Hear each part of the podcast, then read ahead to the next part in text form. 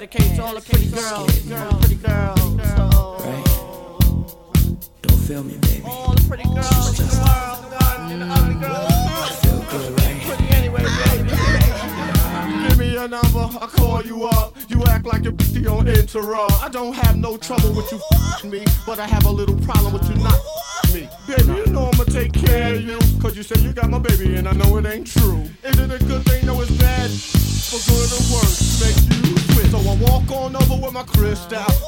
Put away your pistol. Dirty won't be having that in this house, cause style, cripple your style. Now that you heard my charming voice, you couldn't get another Gucci won't get moist. If you wanna look good and not be bummy, girl, you better give me that money. Hey, dirty.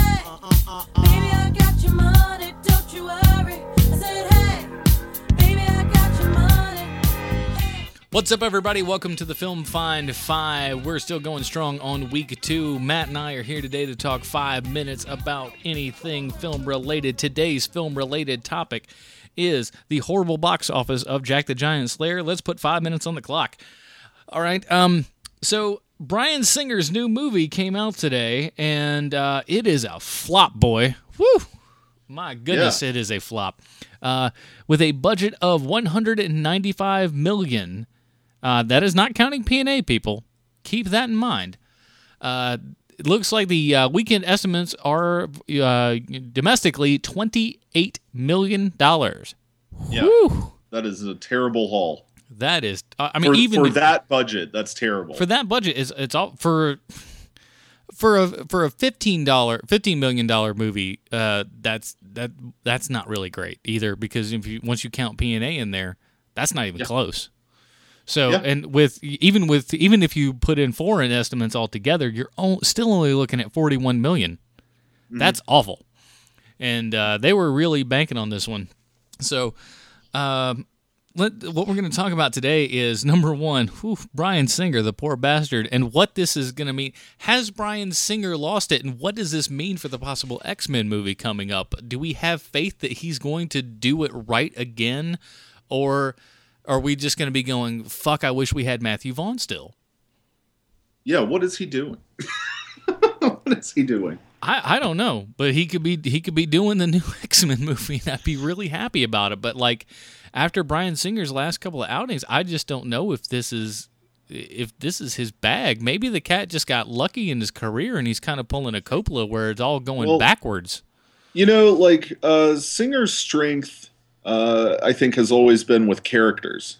Like the best parts of Superman Returns, which I don't like. They're like very small character moments, and that goes back to his like work as a director of Apt Pupil and The Usual Suspects, mm-hmm. where you have a really strong screenplay, but they're really good character-driven things, and that's what he did with the first two X-Men films that were very smart. It's what X-Men First Class did when it rebooted kind of after the Brett Ratner debacle of X3. Which I still don't place fully on his hands, though. No, I don't either. It's he dealt with what he had to do in such a short amount of time. It is easy to bag. I mean, I'm not going to sit here and say it's not, but I can't sit there and just go like this was all his fucking fault. No, it was maybe it was a lot of Fox. Maybe actually. I'm the juggernaut bitch is his fault. Maybe we can probably nail that on him. But other than that, I don't know that we can sit there and just go it's his fault on that. But I don't want to be a fucking Brett Ratner apologist over here. So like, I just think like Bryan Singer needs to go back to doing something that isn't where his career's gone. Like he did, he did Valkyrie, this giant, huge budgeted, which I liked a lot, historical epic. But it was very good. It did not make money. Did not find an audience. Part of that was marketing. Part of it was Tom Cruise was still thought of as a crazy person. Yeah, that was definitely right in his wheel time. Though I listened to an interview. I want to say it was on KCRW.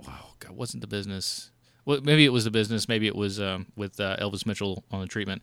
But they were talking and with the screenwriter, and they were like, the fact that hit the theater because it was during that time was so fucking bad for Cruise and everything like that. They were like, the fact that hit the theater for them was like a giant victory. So, but you know, there's another possible blowback from this abysmal opening weekend for Jack the Giant Slayer. The kind of serious take on fantasy, like children's fantasy stories, has been a big trend lately. For a few years now, it's kind of been a thing, right? And I think between this film and the very low-performing numbers of Hansel and Gretel: Witch Hunters, I think we may see an end to this cycle of interest very soon. I think it's going down because, take the Narnia movies, for example. The first one just did gangbusters, and they dropped off in popularity for each recurring one. Yep. And maybe it was just the time in between and they didn't strike while the iron was hot enough, perhaps. I mean, there's so many different things that it could possibly be, but it may also be, like you said, this may just be a time for this...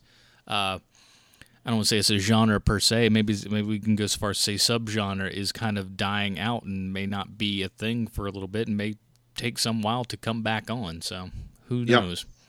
We'll see. All right, everybody.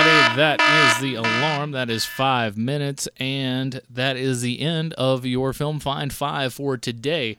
As always, please feel free to email us at thefilmfind@gmail.com. Go to thefilmfind.com and find the links to like us on Facebook, follow us on Twitter, and if you review us on iTunes, I keep saying if we get to 5 reviews, we will find the best review and send them some cool shit, so please do that. For Matt Smith, I'm Adam Portris, and we'll see you next time, guys. Help me solve my problems. I'm gonna get this money and rob them. Lucky door when I won the lotto. Ran up on my car, I'm carrying Rollo. But hold on, you can call me dirty, and then lift up your skirt.